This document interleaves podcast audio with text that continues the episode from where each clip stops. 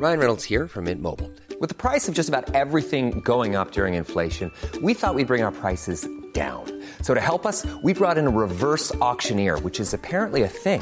Mint Mobile unlimited premium wireless. Ready to get 30, 30, bit to get 30, bit to get 20, 20, 20, bit to get 20, 20, bit to get 15, 15, 15, 15 just 15 bucks a month. So, Give it a try at mintmobile.com slash switch. $45 upfront for three months plus taxes and fees. Promo for new customers for limited time. Unlimited more than 40 gigabytes per month. Slows. Full terms at mintmobile.com. There's never been a faster or easier way to start your weight loss journey than with PlushCare. PlushCare accepts most insurance plans and gives you online access to board-certified physicians who can prescribe FDA-approved weight loss medications like Wegovy and Zepbound for those who qualify. Take charge of your health and speak with a board-certified physician about a weight loss plan that's right for you. Get started today at plushcare.com slash weight loss. That's plushcare.com slash weight loss. plushcare.com slash weight loss.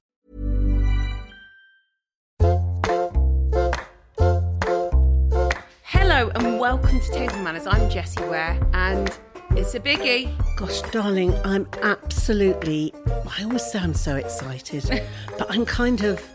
The anticipation of having this person on. When you've been such a big fan of this person, it's just so exciting to meet someone and you can ask him all the questions. I feel like the trousers that you've chosen to wear are thought quite kind of flamboyant. Montague and Capulet, circa 1997 I thought they 8 might be Romeo a and Juliet bit strictly ballroom. Where are they from? Good old Wallis. No, Dorothy Perkins about five years ago. mother. But they're Um, good, aren't they? They're birds of paradise. We've got Baz Luhrmann coming to Clapham avec security, who I believe. Oh, hello. That looks like a big old fucking van. It's been a bit of a tricky meal that you've left me to do, which is fine. Basically, Do you see how relaxed I am? Yeah. What do you prefer? L- helping me a bit, and then I look Mum. demure and relaxed. Okay. Anyway, basically, we got dietary requirements from the team. Now, we never know, as we have experienced before with dietary requirements from team, sometimes that can be unnecessary. However, of course, respectfully, we always ask. But we did get quite a list of things that he likes and doesn't like. Or yeah, So, the menu I is would limited. say it it- it- dietary restrictions yeah. So, rather than dietary requirements. So, and look, I- I'll be really pissed off if he comes in. He goes, "Oh, I could have had. a I could have fry-up." roast dinner. Yeah. Um, so I've made a green salad. The only bit of other colour is some cherry tomatoes. It's got edamame. I've done some tender stem and soy that actually didn't like burn up enough, so I kind of uh, blanched it and then anyway, looks a bit sad, but it'll be fine.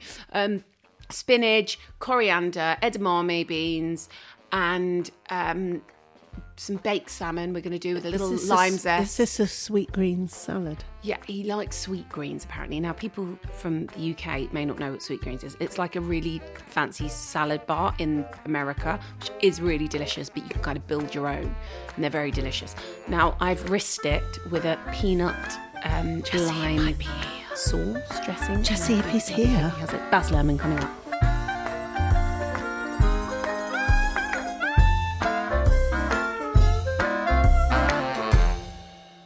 Baz is in Clapham. Yes. Charming the pants off everybody. Mum's trying to rob his pearls. I want to take his necklace. Well, well, you know what? And I said, I'll give you my heart, I'll give you my soul, I'll give you my anything. But these beautiful pearls, and I, I love to say this because I've been dying to say it for a long time. When I did Australia, this wonderful family called the Paspaley, uh, the Paspaleys, they have pearl farms in northern Australia. And I said to them, Look, I'm about to do this tour with Elvis. Would you make me a good luck charm? And Elvis is saying with TCB, which means taking care of business, which kind of means Taking- owning your. What it does, it doesn't mean it's not really business. What it really means is like owning, you know, getting on with life, you know, owning your life. So they made me these incredible pearls with the TCB on it, and I cannot tell you how many people say to me, like fans, not fans of Elvis or whatever, like what is that? And they are these pearls. You see how rough hewn they are. Hmm. They are they are magical. They've really been my good luck talisman. You didn't need luck with Elvis. No. It Well, you did, you no, it was a stunning, amazing, wonderful film. I think it's one of the best films I've seen in the last 10 years at least. And we're big fans Mum, of yours. I yeah. think your other ones Yeah. are Just I can't. I mean, I I went to see I went to see Romeo and Juliet. I mean, yes, I did love Leonardo DiCaprio, like we all did. But Right. I I love. He's very lovable. He was. A, I saw him the other day. He's still lovable. Is he still lovable? He's a really look. I don't say this lightly. In the work I do, you can work with hugely well-known, iconic people. You can be close to them. You can be not close to them. You can lie and all of that. So I, I'm only saying that, or you can be professional and go like, I don't really connect, but we can do the work. But I met Leonardo when he was 19. He only cared about two things acting and the environment. His dad, George and Irmelin, and the whole family, hmm. right? They have been some of my closest friends. I just, he is such a good souled person. And, but, you know, he's had to deal with that trajectory hmm. of being like, like I remember we were on Romeo and Juliet, we were shooting, and he says to me, ah, the studio want me to do this film. It's about a big boat that sinks you know. And we read the script, and he went, I don't know, there are ghosts in this film, you know. I'd be careful what I say because it ends up being clickbait, but you know, like the thing is, we read it, and he goes, I don't know. And the thing about the next film, which was Titanic, is that it sort of turns him into the Beatles. And you know, when you're a young actor and all you care about is acting, that other side of it, it's really, really difficult to deal with. Now, he could have cashed in on that and went, okay, I'm going to be superstar teen idol for the rest of my life. All he did was go, he just doubled down on, from now on, I'm only doing roles that challenge me. Mm. So that's professional. But as a person, I don't think he's actually ever changed. He's always been so passionate about the environment. You get within five minutes, he's telling you the Tasmanian devil might have been, you know, reconstituted in Tasmania, or, you know, what, what why, how coral is being regrown in in Tahiti. Like he just cares about the environment, and he's just a very warm and loving guy. Had you seen him in Gilbert? What's eating Gilbert Grape? Yes. Is that how you thought he'd be good? Basketball Diaries as well. Basket- come It was it was probably Gilbert Grape, and there's a really funny thing because, oh dear, if my wife is here, she she sometimes has this thing. Where she goes, "Bing, name dropping." Oh no, we love. Oh, we love that. No, no, no, no, no. You are welcome so to I'm doing Romeo and Juliet, and I can now say this, but I haven't cast Father Lawrence, and I'm in. Is that Pete Poth- Postlethwaite? Yeah, but, but before Pete, yeah, exactly. Thank you, Pete. Bless his spirit who's left the planet. What an actor and what a gentleman. Um, but before that, I get a, I haven't cast it. I get a FedEx, and I'm in Mexico, and it, on the actual FedEx it says from Marlon Brando to Baz Luhrmann. Now, if you're a Marlon Brando fan like I am, I mean, he was a god to me. So I, I can now tell this because in in the six letters I get from Marlon Brando, he says, please don't share this with anyone, but he's passed now. He says, I'm the best in I'm working with uh, my old friend uh, William Shakespeare. And he says things like, I'm, I'm currently uh, trying to deal with the, the human animus and the carbon cycle. Like, I'm just incredible letter. But he wants to play Father Lawrence. You're in- kidding. I'm not. I'm not. So hang on. So What we even make make a set ready for Marlon, and we're getting ready for Marlon. And then at some point, I say, "Look, the young guy playing Romeo is in Gilbert Grape, and and his assistant, she's a beautiful woman. She rings and says, "Marlon's a bit worried. I mean, it's an interesting idea, but I mean, obviously, the young actor in Gilbert Grape, you know, he has this." He thought. He's yes. Oh. And I said, no, no, that's acting. Yeah. oh, yes, acting. But I mean, in all seriousness, that's how brilliant Leo was in that movie. Yeah, we know. fantastic. I mean, the instinct to play someone who has mental, like it has a mental adjustment, you know, as a mental health issue, was phenomenal. And what happened was, I mean, like, I really want to do a Shakespeare. I want to do Romeo and Juliet because that's probably one. I want to explore why what, what did happens. you if- want to do it? Because I wanted to answer the question if Shakespeare were making a movie, having been a sort of mad Shakespearean nut and sort of studied it all my life. I wonder how you go about doing a movie. And of course, you strip away all the generalizations and you go, well, he would do broad comedy in the beginning. He put pop music in his shows. Yeah. You know about that. Well, I just your that soundtrack was so important to me at like the age of 12, 13. It was, you know, introduced me to garbage and um, Yeah. and radio. I mean, you Younger had- generation would think that that's what you're saying about the No, album. no, That's no, no. band. the band, the very important band, Scottish band. Um, but no, it was such an amazing soundtrack. So before you did Elvis, were you a massive Elvis fan? It's different, and it's like when I was a kid, there were these definitely fanny moments. I love a red wine for breakfast. I know we are naughty, They- aren't we? they- this is lovely. I I love know. this let, me, wine. let me check what we're doing. Uh, They, they told me something silly like we are going to actually have lunch, but given it's breakfast time, You are. No, we are gonna I- have I some love the way you roll. um, let me check. It's a Um, bit early, isn't it? That is a cracker wine. It is gorgeous, that? isn't it? It's- Should we plug it? No, we've plugged it because I, Mum only gives it to the top ones. Joanna Lumley said, "Darling, it's fortified wine. It's that strong." What's in it? Um, so yeah. Darling, that is a Tastes great wine. nice, yeah. Well, you, you, Um, you must know Lennie, your wine. Like here goes. Like I, I do. I've actually tried to give them up. I mean, only because I have a um, an app called Get Drunk Not Fat, and uh, it turns out red wine is actually kind of really calorific. No, no, It is. it is. Oh, It is. I know. So, But you're- I, you're- I used to drink it like in the size of a, of a goldfish bowl, but it's. I do know But Baz, wines. if you don't mind me saying, you're incredibly svelte. You look great. Well, it's genetic, actually. Is it? Yeah, my mum is like 80 and she can lift a truck. I mean, can lift a like truck. if she pins you up against the wall, you're probably not going to leave the house, right? She's strong. And she she was a dancer. She's a a ballroom ballroom dancer. And you know everything. I know, but I you got a hadn't. That's you why you got your security outside, yeah, Baz. you, but you also did ballroom dancing when you were younger. I was a okay. So let me connect that to Elvis. So I grew up in a very very tiny country town, a very small town, a few houses.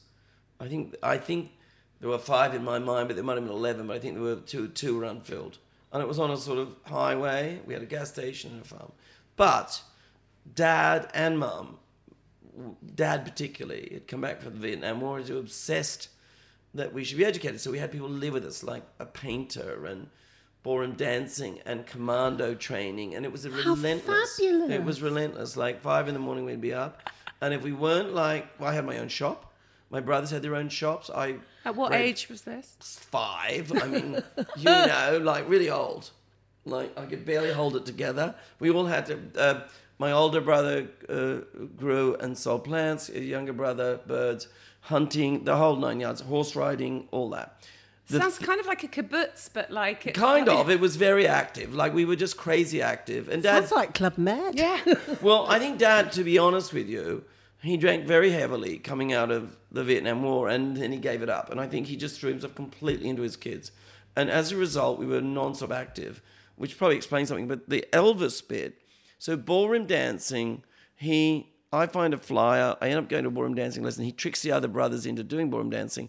And we had incredibly short hair, which in the 70s was like, you may as well have smelt not very well. Like, I mean, it was like you got beaten on a regular basis. It was a bad thing Why did you have your hair so short? because he was he he was so anti hippies. You know, he was anti Oh. the new world. He'd fought in Vietnam, and he thought we should present ourselves neatly. Anyway, ballroom dancing, you you got to dress up in a tuxedo, you traveled in buses, you competed. But I have a distinct memory of Burning Love from Elvis Presley comes out and I go like, we're going to win Do you know that song? How's it go? Hunker, hunker, burning love. Okay. Hunker, hunker, burning love. Do you put music on the show? No, We- we, we don't need it when we've got we dulcet sing. tones of you lot. All right, well, well, we'll yeah. sing later. when you've had that glass my of red. temperature rising. Yeah. You can do a good Uh, No, cover. yeah, but I, I don't know this one though. Don't I feel my temperature rise? You can both look at me. I still don't fucking know it. Um, so you were on this coach. So I go up to the DJ and I say, Can you play that Elvis song? He just dropped the track. Yeah. Because that really gets us going. So so we won that one. Then Do you then- think Elvis helped you win it? no question about it. That song nailed it for us. What style were you dancing for that? That was song? a jive. We would have jived to that. Yeah, it's such a good jive. It's a great jive. Okay. Yes. Too bad it's not visual, I'd show you. But um but so Elvis was let me answer it, Lennie. Elvis was there in my life and I really dug him. But you're much younger than me. Yeah, but by teenagehood what happens is I mean we also I'm also watching old films because we we ran the local cinema for a while, and the black and white television. We only got old movies, so I think I skipped a generation. So, so when I was about 12, 13, I'm not much if- younger than you. You Stop are. saying that. You are. No. Um, when I was I'm very about old. 12, you're not Don't old. it. When I was about 12 or 13, Hmm. a new Elvis film would come out and we would queue Yeah. right round the cinema just to get in. And we go to as early as we could, the first showing that we could possibly go to. Well, you're right, Because Leah, we yeah. loved him so much. So what year is that? And you want to give the year or not? yeah, no, no. Everyone I was probably 1963. Okay, well, I'm ten, you're right about you know why? Because we used to run Elvis matinees. You see, it was such a tiny theater in those days. You didn't have show prints, so we used to get like uh, they'd send you old stuff, and we would have an Elvis matinee in He our was theater. a matinee idol, wasn't he? That's what happened in the exactly. 60s. It was all young Colonel- people that loved him. Right. Well, what happens is he, he no black music, no Elvis. And in the film, as you see, Mm. he grows up in one of these white houses in the black community. But I didn't absor- know that Uh, that's at all. tr- That was told to me by an 80-year-old man who I found who passed last year. The little boy in the scene in the tent, who goes to grab Yeah. him, Yeah. and the preacher saying, "Leave him be. He's with the spirit." I have him, this older man on video who rarely speaks about Elvis. Said everything in that section is absolutely verbatim. I just did it. So, but the colonel is like, we've got to keep him away. The black music is associated now. What he's doing is associated with teenage, with with delinquency, which was a huge issue Yeah. in the fifties. So they send him to the army, cut his. It's un, not unlike what happens to like BTS, you know, all the Korean kids. At the height of their career, they're sent away, shave and bring him back as a family entertainer. And they're the movies. Now, I'm not saying we didn't love the movies, but that was a different Elvis. He wasn't really an act. You see, he was just so handsome and so beautiful, mm. and he it wasn't his acting. He was just Char- an charismatic, idol. charismatic. He was just someone that you just wanted to look at. But do you know, but the bit I couldn't get in there was that he did two films before the army, and one directed by the same director who directed Casablanca, and it's the one he sings Crawfish in, and King Creole. Check it out. Yeah. He's really good in it, and serious directors went like, he's really good. He could be a serious actor. And what happens is that's Elvis's one wish in his life is to do a serious role, like Frank Sinatra did, right? The Colonel realizes that can't make money doing that. Like, got to have the songs. So and so the Colonel conspires to make sure that he just goes like, mm, people don't want to see you in a movie where you don't sing. Did you have to get the family's blessing to do the film? Um, actually, I met with them. I didn't. The estate is actually controlled by a f- another family, and called Authentic Brands. They're a Canadian family. Why do they have the control? Well, well, at a certain point, I think Lisa just didn't want the Right, burden of yeah, it. okay. And it's a big management, you Yeah. know, his likeness, and also also exploiting it. You know, Mm. like how do you? And I said to Warner's at some point years and years and years ago, see. I didn't do it out of fandom though, Lennie. I, I did like Elvis, but then I suddenly became a crazy Bowie fan or at 15 and all that.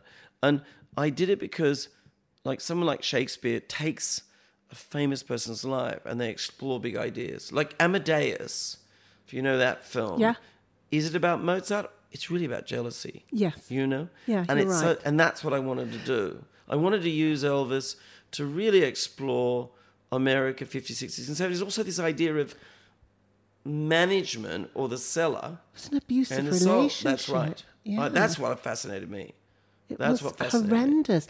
But I don't think I realised the extent of it. It's I, I think I went pretty light on it actually. Did, really? Well, the thing about those characters are despots. They're both incredibly human. Like as Priscilla would say, there were two sides to the Colonel. He could be the most touching, warm, human, loving person, and and then absolutely a scorpion stealing from you. You know, coming back to to what you're saying about the estate, I didn't. But I reached out early on and I met Lisa Marie and wonderful Riley, young actor, granddaughter. What a fantastic person. And then Priscilla. But then I, because of COVID, we became, with Priscilla, became somewhat estranged. I couldn't get to her. There was no like I had to check the script or anything like that. There was no. There was just a kind of like we're really happy you're doing it. Please, please, can you deal with some of these things that are just not true? And I had Nelson George, a black music academic and dear friend of mine, go out and I said, look, go and prove that they are true. You know the things that Chuck D said and all that. They just simply aren't true. That isn't the man. I mean, I'm happy. I would have said it. It isn't the man. Uh, Priscilla started to say, Look, I'm really worried about what Baz is going to do with our lives. How can this skinny kid, Austin, play Elvis? And I understand it. I can't underline enough how much I empathize with how Priscilla would have felt when I was out there in Australia for years making this movie. So I thought at some stage I have to show her a rough cut.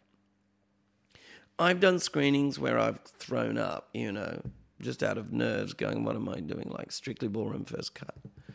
Um, I'm on a plane, and the plane's late, and I ring. It's been screened for her, the rough cut, and they say, "Oh," they say, "Oh, the security guard's crying." It's a female security guard, it's a woman crying. I said, "Oh God, she's walked out and hates it." I said, "Why?" She said, "Well, because Priscilla's crying." I said, "Well, where is she?" She said, "She's still in there." So I land. I get the most beautiful letter. I mean, this is the beginning of a really wonderful journey and relationship with the whole family. And it says so many things I can't go into it, but she says every eye movement, every twitch, breath. If my husband was here, he'd say to that young man, Austin Butler, hot damn, you are me. I didn't think it was possible. Yeah. Can uh, can I just talk a little bit about Austin Butler? Right. Be- besides him being so extraordinarily beautiful that you he's captivating. Inside, Ex- inside as well. exactly like Elvis was. Yeah. That kind of Elvis was so beautiful. Yeah. And he is so beautiful and he gets him ex- you think you're watching Elvis. Yeah, In fact there's yeah. some bits when I think you put real film in and I'm not sure who's who. I did a little bit of meta stuff. There's little bits. Right in the beginning, no one's ever brought it up, but right in the beginning, in the overture, you see Austin doing in a blue suit karate, and next to him, he shares the screen with Elvis, and they're both doing the same Yeah. thing. Oh, wow. And no one goes, oh, one's Elvis and one's Austin. No. They think it's just two shots, but it's actually Austin and Elvis. And I did the meta thing to sort of go like, well, if you can tell, is it like they're not exactly the same, but but the acting is the same, like the character. And the truth is, is it doesn't matter because what Austin is doing is not. It's the most impersonated man on the planet. He's not impersonating. no. He's interpreting. Yeah. That's a different thing. He's taking the spirit of Elvis. Yeah. And that's way different. That's acting from impersonating. Impersonating is like someone holding up a sign and going, mm, that's a nine. Yeah. Yes, Uh, you yeah, almost. Oh, I think that's a seven. So like Elvis, not like Elvis, to become. I mean, we had the pandemic. Austin Butler. So you started doing it before the pandemic. I was the day the day before shooting. Brace yourself, Lennie, for this. I'm rehearsing the scene where Tom Hanks guides Elvis through a crowd, and the girls are all kissing him. You know that yeah, scene. yeah. We're rehearsing it. We're going to shoot the next day. Day one of shooting. Am I on mic? Day one of shooting. Oh my god, that's when Hanks got COVID. Damn it! You ruined my punchline. Yeah. You screwed my punchline. Fuck, Rita. Oh my and- god. oh, sorry, Baz. Go. Sorry, you do it, and we can. Like can if this edit. was movies, we'd have a second take. do a second. And take. AD comes up and he says, ah, I think Tom's got that flu. Because no one had heard of it. But his wife had it as well. yeah, didn't like she? Rita had been down to a show in Sydney. Tom was over there. Next thing, bang, hazmat suits. We're locked down in a state. Movie's So over. it was Rita. Rita fucked up going to the show. No, I'm joking. No, I mean, you know. we love Rita. We love Tom. Rita. Rita was great, but can I Yeah. tell you something? I think it's just that we just nobody knew what was going on. Like, I mean, it was everywhere, but we didn't know. And all of a sudden, the world. I remember Were you shooting in Australia? Yeah, and I, we were locked down Oh. in an estate. We had this sort of big, big chunk of land locked down. I remember seeing on CNN that night, Tom Hanks has COVID, and the world immediately went like, "This is serious, Yeah. Mum. Uh-huh. Mm. Let's if he can get it, we can all get it." And then the film went away, and we were locked down for six months. Austin Butler was meant to go home. Now, he was practicing Elvis 24 7, seven days a week. So much so that I'd never heard Austin speak in his own voice, even when he came into audition, until about four months ago. We still got the twang of Elvis. I saw it's it going. The, it's going. It's okay. going. He's had to. It took him so long. It's so hard. He's not pretending. No. Like he can't. Once you've adjusted your vocal cords like that. Yeah. So um, he should have gone home. And even though the film was falling over and I couldn't hold it together, I said, I don't know. Tom may not, Tom's thinking maybe to come back in February when this is all over. and I, and then when we realized it wasn't, he said, I'm not leaving. And he doubled down on his rehearsing. He doubled down on the kung fu. He doubled down on the voice. He just like even though the film had gone around, he was like, and uh, I, he was just working, working, working. He refused because that's see, Leonie, that's the point. He didn't do an impersonation. He became the spirit. him. He became him, and and that is why it's taken so long for him to deconstruct. It's like a hermit crab. He needs to find a new shell to inhabit. He's in. He's going to be in Dune right now. He's in Budapest shooting Dune, I believe, with no hair on his body. I mean, oh I don't know. on his head, on his face.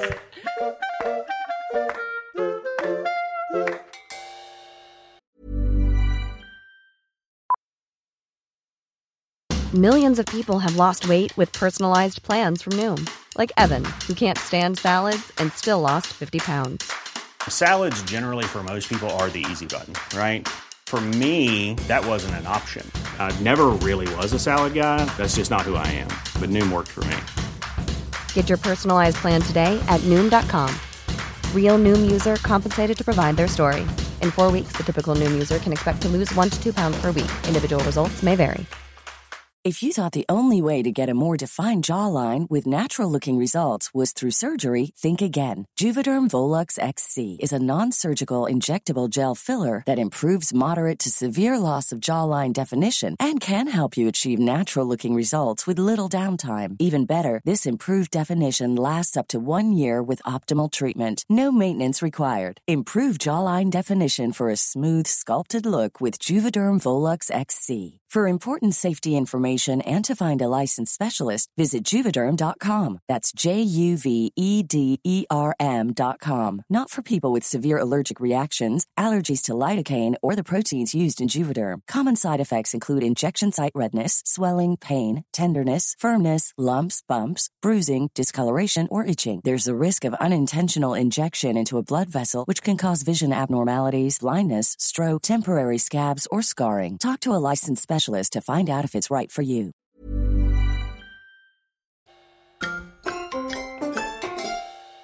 So, Baz, we need to know about this family dynamic. It sounds absolutely brilliant and mad. Your kind of upbringing and and wonderful and rich. Mm. Yes, we were the Renaissance players of Heron's Creek. So, Yeah. wh- how did Heron's how, how did food play a part in that? Well, it's interesting. I, I got food stories there because um, innovative. I mean, Pops was. I now look back, and if I ever did a coming of age story, I mean, Mum was kind of very theatrical, and she's still around. And Dad died actually on the first day of shooting Moulin Rouge of skin cancer, so wear a sunscreen. Um, but um, um, he was a he was inventive. So we had this snack bar. I mean, snack bar and restaurant, right?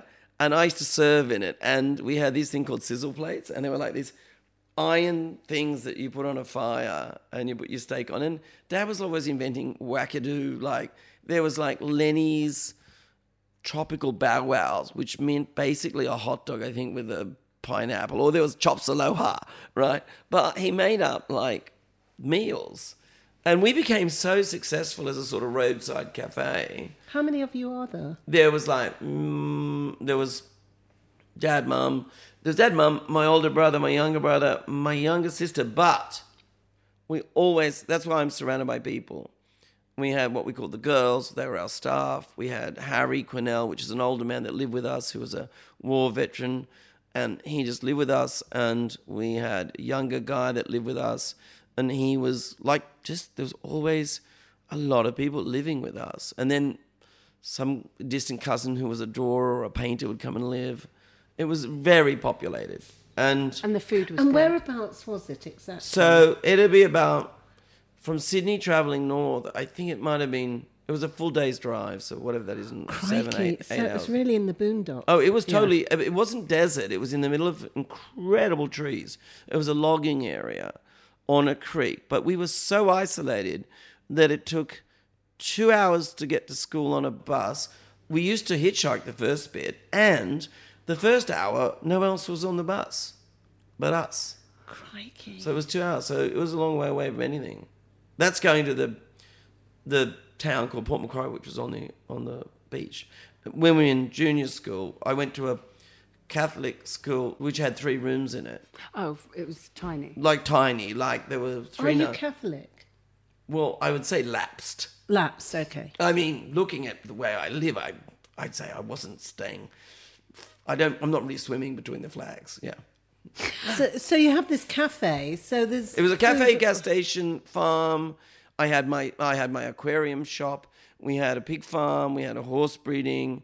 We had mechanics. We had a restaurant. And this was all encouraged by your father and your mother, and just was like, yeah. Uh, Dad was really. It was driven. He would invent stuff. He, I think it was a. You know what a caravanserai is? Caravanserai is like in the desert when trains, camel trains, are crossing through the desert. It isn't just a hotel. It's like an island that has a wall around it to protect it, and it has everything in it. It's like a little citadel. And in a way, it was a caravanserai because we also, I mean, I didn't even mention that we were breeding horses and that we grew corn. We had corn growing competitions. It was, Oh my God. when I think back on it, it was kind of bonkers. sounds amazing. It was fabulous, but uh, what, being a teenager must have been tough. If it's Yes. two hour, an hour to Well, get no. to the nearest friend. No, because it was. But ballroom dancing, the reason Dad would drive is the two hours to go to ballroom dancing was you got to dance with girls, and and that's how you met people. There's a whole lot of shenanigans going on in the back of the bus. But we did that, Jessie. We d- I did ballroom dancing. Did you? Yeah, when I was. What was your uh, strong point? Mrs. We, we well, I wasn't very good at any of it. What was your favourite dance? The waltz. I mean, I, my Really? mum- Yeah, I would not have put you My down. mum- Wait, wait, modern, No, modern, no, modern, or it was Viennese? mod- it was no modern, but The my modern mum waltz was sent quite me hard. because of bar mitzvahs. You had to dance ballroom dancing at bar mitzvahs, so, so my mum funny. sent me off Right. so I could learn You're how right, to you're do right. it and dance at weddings or bar mitzvahs because that's what everyone Yeah. danced. People didn't just dance. They no, no, did you're right. And by the way, proper that's formal right. dancing. And there was a bit of that in our world because, see, self expression had just come in, and that was part of the alternate and hippiedom. But before that, every school kid had to be able to actually partner dance. It was just part of the course. You- You've you've led to Strictly Come Dancing, Dancing with Stars. I think Strictly Ballroom was the beginning of it. I hope you've got money coming back from all these franchises. I haven't, but I'll tell you something. They Well, wanted to do deserve it. Strictly Ballroom at the BBC.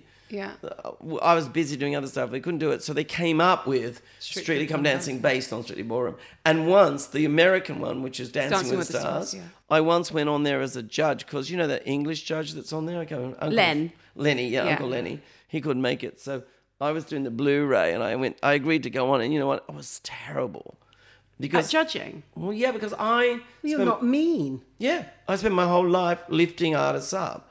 I mean, I, I, if I have a, a negative, uh, I don't have negative views about artists. I just go like, how can we Make that better. make that better? And you're not going to be a very good television person judge if you go like, you know what? Um, there was a cage fighting guy on Little, a very famous guy. And he really threw himself at it. It was kind of weird dancing, but he really threw himself at it. And I went like, and I went like, you know what? That was kind of awesome. It, like your commitment. You're a good person, Baz. No, I, I don't know if I'm a Yeah, good you person. You see the good in people. I see the good in artists, you know. Yeah. Were you good at dancing? I mean, were you Ah, yes. like so? I had won a few trophies, Okay. yes. I was pretty Must- good. What's your favourite catchphrase, Jessie? you gatless wonder. Yeah, gutless. What, or what about, what about, um, there are no new steps, Steps. Barry Fife, or But all that stuff with like love is in the air with the. d- I mean, it was Oh, it so. was- it- we was loved it. Just amazing. Well, you know what? The underlying ethos of that, as cute as it is, I was actually studying Greek myth at drama school when I devised it with a bunch of other young actors. And it's really about overcoming oppression. And believe it or not, I actually did a version of it. We went to Czechoslovakia during uh, Glasnost. And there used to be moments, Brechtian moments, when we'd turn to the audience and say, F the Federation. And we won unbelievably. Unbelievably, we won the competition, the drama competition. But it's really about, I think I refuse to be told that there's only one way to cha cha cha. Like when people tell you there's a rule book about making a movie, and they'll give you ticks and crosses. I I don't try and be abs- abstra- Is it obstreperous? I don't try and not follow the rules. I've just always been only able to do things or tell stories the way in in the way I can. Is food important to you when you're making a film? Do you like good catering on your films? It does not Keep mean the army. Does the army march on its stomach? Okay. The answer is absolutely yes. I'm obsessed with the food for the crew and everybody else being great. Me, I just have the most ordinary food because I'm so tense in my stomach. I can only eat really simple food, so it'll be like the same thing every day. But I learned really early on. I was actually shooting. I was an editor for Vogue very early on. I did a special issue, and it's when I met Nicole actually. Nicole Kidman. Yeah, and we went out to LA to shoot it, and I was working with this amazing photographer called Rocky Schenck. And there was just me and CM and two other people, and we had no crew or nothing. But there was about four people out there, and we didn't realize it was the Jewish holiday. So we couldn't get food. We didn't know how to do that. So we didn't have very good food. And they were very upset. And from that day on, I realized whatever you do, whatever cuts you make, we feed people brilliantly on our movies because it doesn't matter what they're being paid or what their job is. Making films is such has such an unusual emotional stress that when everyone sits down to a good meal, they feel cared for. Do you, do you have a particular cuisine that you like, or do you have? Yeah, I'm I'm crazy. I mean, I'm not someone who goes, "Gee, I can't wait to have ribs tonight." I don't eat red meat much, but I love Japanese cooking. I love uh, Asian food in general, Asian Pacific food and seafood. I mean, even salmon would be nice. Yeah. Well, so Baz, I've got a salad dressing that's on the side because I didn't know whether you'd have it. It's, it's like an Asian, it's like lime and peanut butter, but I didn't know whether you'd have peanut I'd go there. I'd go there. Okay, amazing. Yeah. You know, the Dalai Lama once said, if they serve meat, I'll eat it. You know. Oh, wow. Hang on. You. This is not visual. it's Wow. Let me. No, I'm to have it. I just think it's amazing Peanuts looking. and lime, and I think also. It looks like a coffee. Do I just put it? I'm gonna put it. I think it looks amazing. I bet it's to be great. I'm to put a little bit on. Amazing. We ask everybody. Now, it feels kind of a bit of a silly question now that I've got you here and you're kind of so wonderful and you're. There's nothing silly. Okay, I well- do silly for a living. Okay, it's your Last Supper. Um, Hang on, wait. Uh, I got a silly question. You're about to die. What would you do? No, That you're is not, about to die. that- I'm not you don't have to be. You I'm- can be going to a desert drama. island. You're not going to get. You're not going to get the grub that you know you like. Yeah. There, I'm sure you'd make it work for yourself. Yeah, But coconuts. but Last Supper. Mm. What would you have with your family? What's kind of a starter, a main, a pud, and Oh. drink of choice? There's so much to unpack in that. Like, I couldn't even begin to think about the food if it's really my last supper and my family's there. I mean, You're being too literal. okay. It's not a sad occasion. Well, well, can you like you you have to reset the scene, Fade. You're being a director, I, I, and I appreciate this. This is a director's Happy go, cut. lu- have a happy go lucky holiday. You're not. You're not on death row. You're not going to die. You're just not going to get your favourite bits of food. Hmm. But I do like that Baz Luhrmann's the only person that went. Yeah, but how could you even ask me Well- that question? Let's say we there's this like exclusive resorty island, and you get you know people that want to kind of get away from it all and want a bit of privacy go there. You won't believe it. The supply ships di- didn't like sank. Yeah, that's right. Okay, God, fine. Okay, what am I fine. gonna do? Before- I'm here yeah. with my family. All right, CM, my wife, like CM, is such a genius cook. Like, Is she? I've been on a, we were on a houseboat as kids once, and it was floating out to sea, and and I was like, oh my god, we're gonna have food. She went down, she found a can of beans and maybe I don't know, a piece of bread or something, and that's that's messianic. You know, suddenly there was a banquet. Um, So, what does CM make that you adore? Um, well, mm, Because I don't feel like I'm going to get the Last Supper question. No. So, so what is your favourite thing that your wife makes? Well, look, she does. She does. I mean, I'm not a big eater. I'm not a big eater. But what she does do great is she'll. This is so boring. But she'll just like like egg whites and salmon, like we got now, chopped up, and she'll put like spices in it, tomato, a little bit of mushroom. I've got sriracha for you. I know you Love like sriracha. Do you want a little sriracha Yes, now? I do. I love sriracha. But your, by the way, your peanut is sauce is amazing. I don't want to ruin that. But I'm a spice nut. By the way, I've been in China in Szechuan, and I've out, I've outspiced my Chinese guests. I've outspiced them. That's how much I love spice. How are your taste buds shot? Like shot. I mean, they're, they're- I don't know if they're shot or they've just got a thing for spice. Baz, do you always make your films in Australia? I don't do it on purpose. Well, I do, partly. I love our crews. I love our team. Great filmmaking environment. I mean, every frame of Elvis was shot in Queensland. Hmm. Every frame. But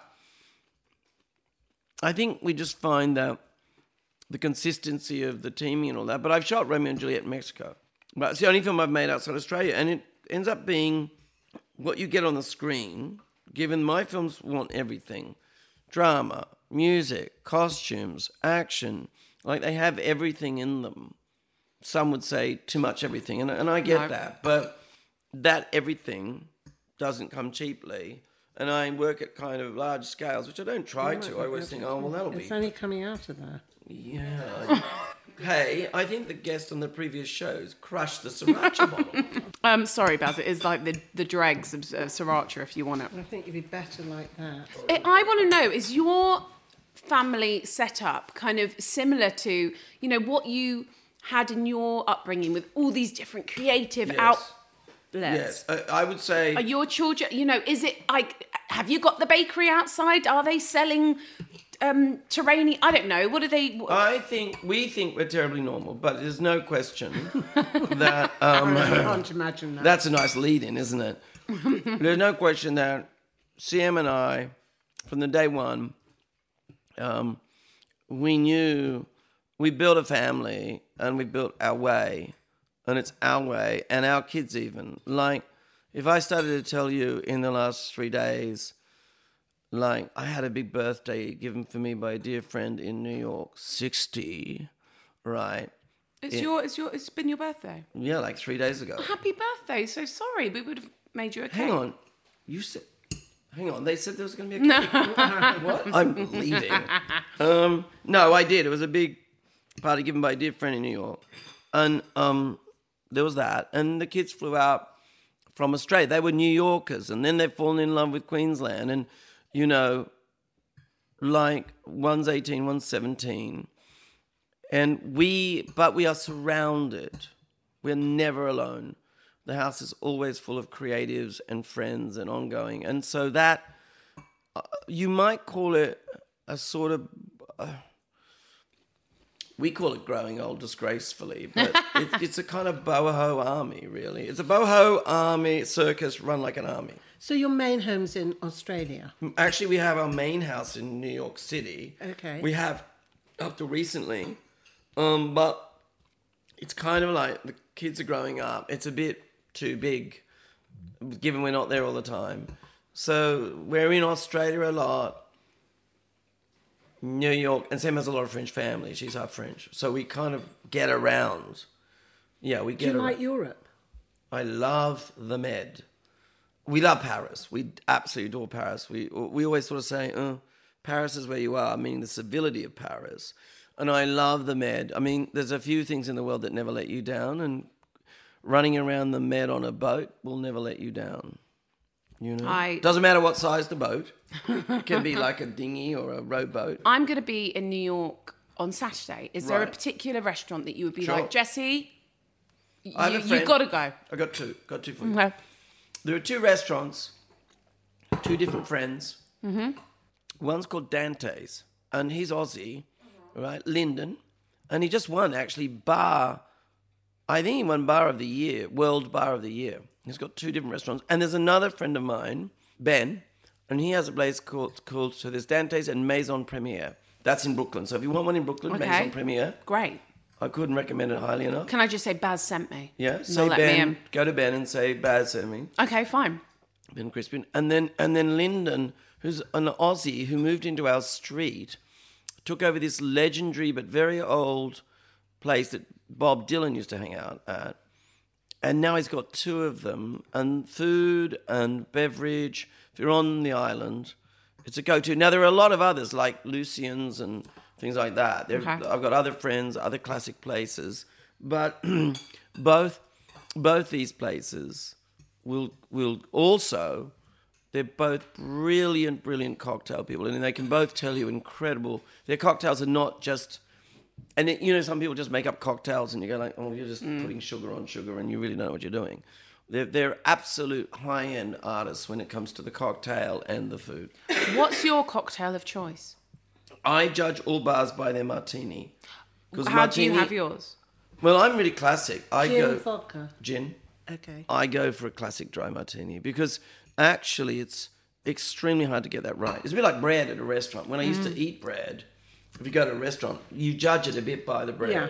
I they think know you, you judge a country by their bread. I think so. If you had to sing karaoke, would you choose an Elvis song? Everyone thinks I'm going to be the world's best person at karaoke and charade, charades.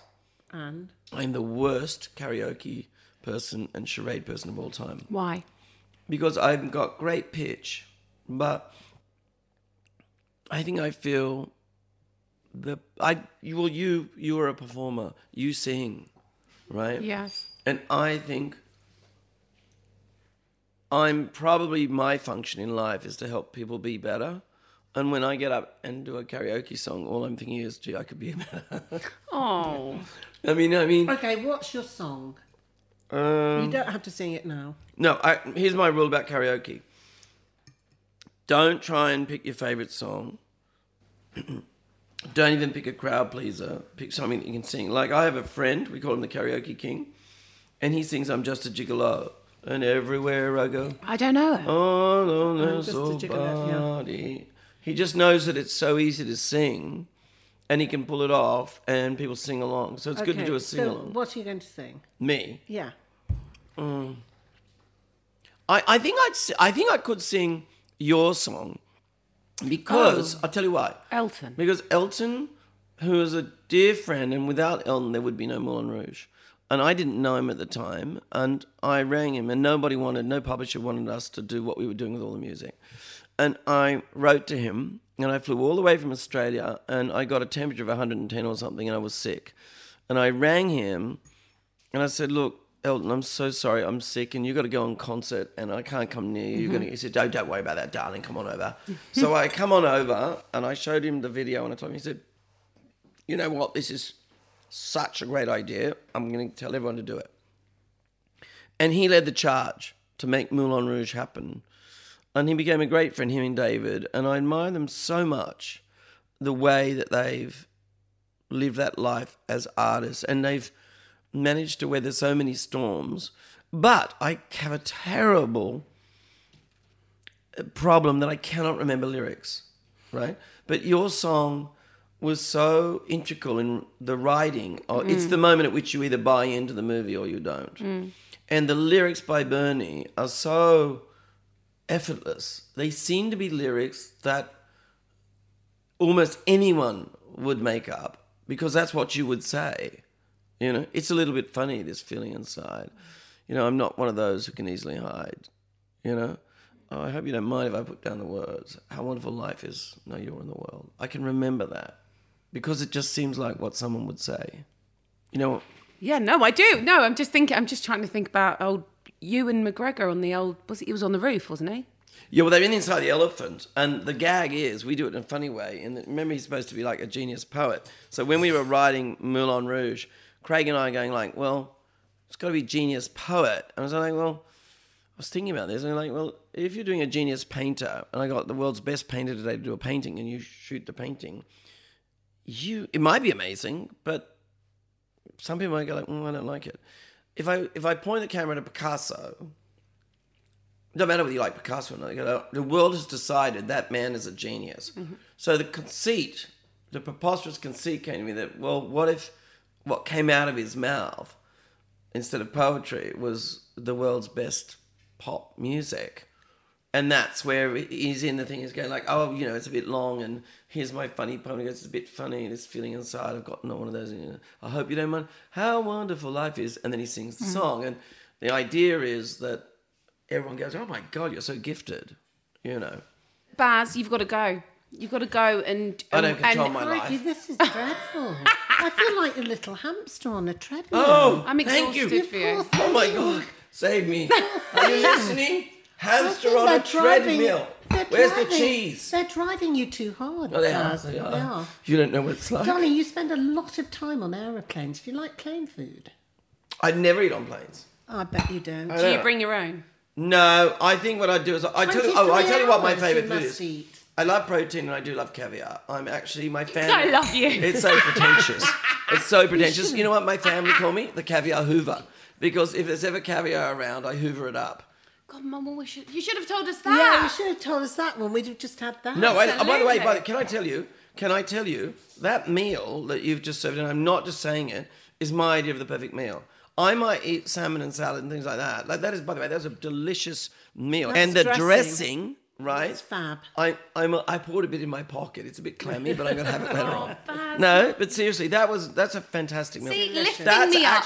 Lifting me I'm up. telling you. I'm So not, I'm darling, not he's saying a it. Ask fabulous Ring person. CM. If you text CM said if you had to, if Baz asked for, or ask Angus, who's my long supporter, works with me. He said, what would Baz have if he's like, he'd say, oh, he'd have salmon and salad. Okay, well, thank God. Did- we I got it thought right. someone told you. No. No. Baz Luhrmann, your people are coming in and they're going to scoot you to We've the got next to have one interview. photo. We've got to take a photo, but thank you so much for being Look, on Table I Manners. I do a lot of things. I don't get around, have delicious meals, and drink fabulous wine, and really hang around and feel like welcome in a family setting like this. This doesn't happen. That's why this is popular. You know why? Because it's real and it's it's I think there's a film wonderful. To be made about Oh, what about. Lenny? Who would play you, Mum? Me, darling. I, I, I see it should be simple. I see a couple of techno cranes, maybe a drone shot, zooming in on the salmon. Oh, you've made my day. Honestly. Thank you, Baz. Uh, Isn't it time for the confetti drop just to finish?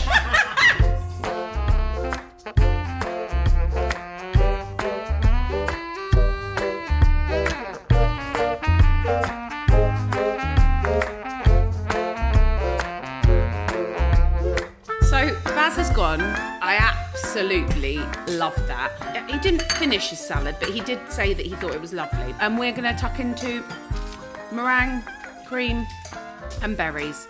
And I'm sat here with Tully and Alice and Mum. Who's very Um, happy. I'm really happy. Mum, how good was that? It's just the best, darling. But he was just such. A, he was such fun. Mum, your He was- meringue is amazing. Is it? amazing.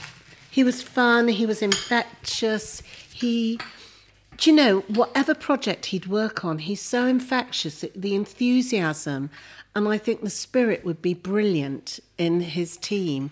I mean, he's an absolute legend. Just like charisma.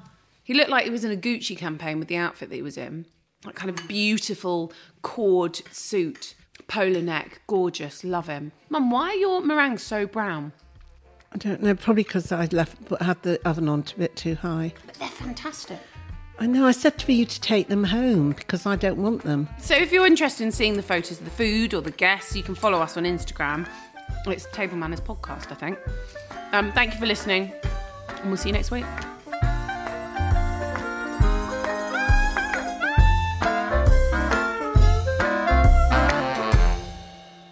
Thank you for listening. Uh, the music you've heard on Table Manners is by Peter Duffy and Pete Fraser. Table Manners is produced by Alice Williams. Hi, I'm Daniel, founder of Pretty Litter. Cats and cat owners deserve better than any old fashioned litter. That's why I teamed up with scientists and veterinarians to create Pretty Litter. Its innovative crystal formula has superior odor control and weighs up to 80% less than clay litter. Pretty Litter even monitors health by changing colors to help detect early signs of potential illness. It's the world's smartest kitty litter. Go to prettylitter.com and use code ACAST for 20% off your first order and a free cat toy. Terms and conditions apply. See site for details. Hold up. What was that? Boring. No flavor. That was as bad as those leftovers you ate all week. Keke Palmer here, and it's time to say hello to something fresh and guilt-free. Hello Fresh. Jazz up dinner with pecan-crusted chicken or garlic butter shrimp scampi. Now that's music to my mouth. Hello Fresh. Let's get this dinner party started. Discover all the delicious possibilities at hellofresh.com.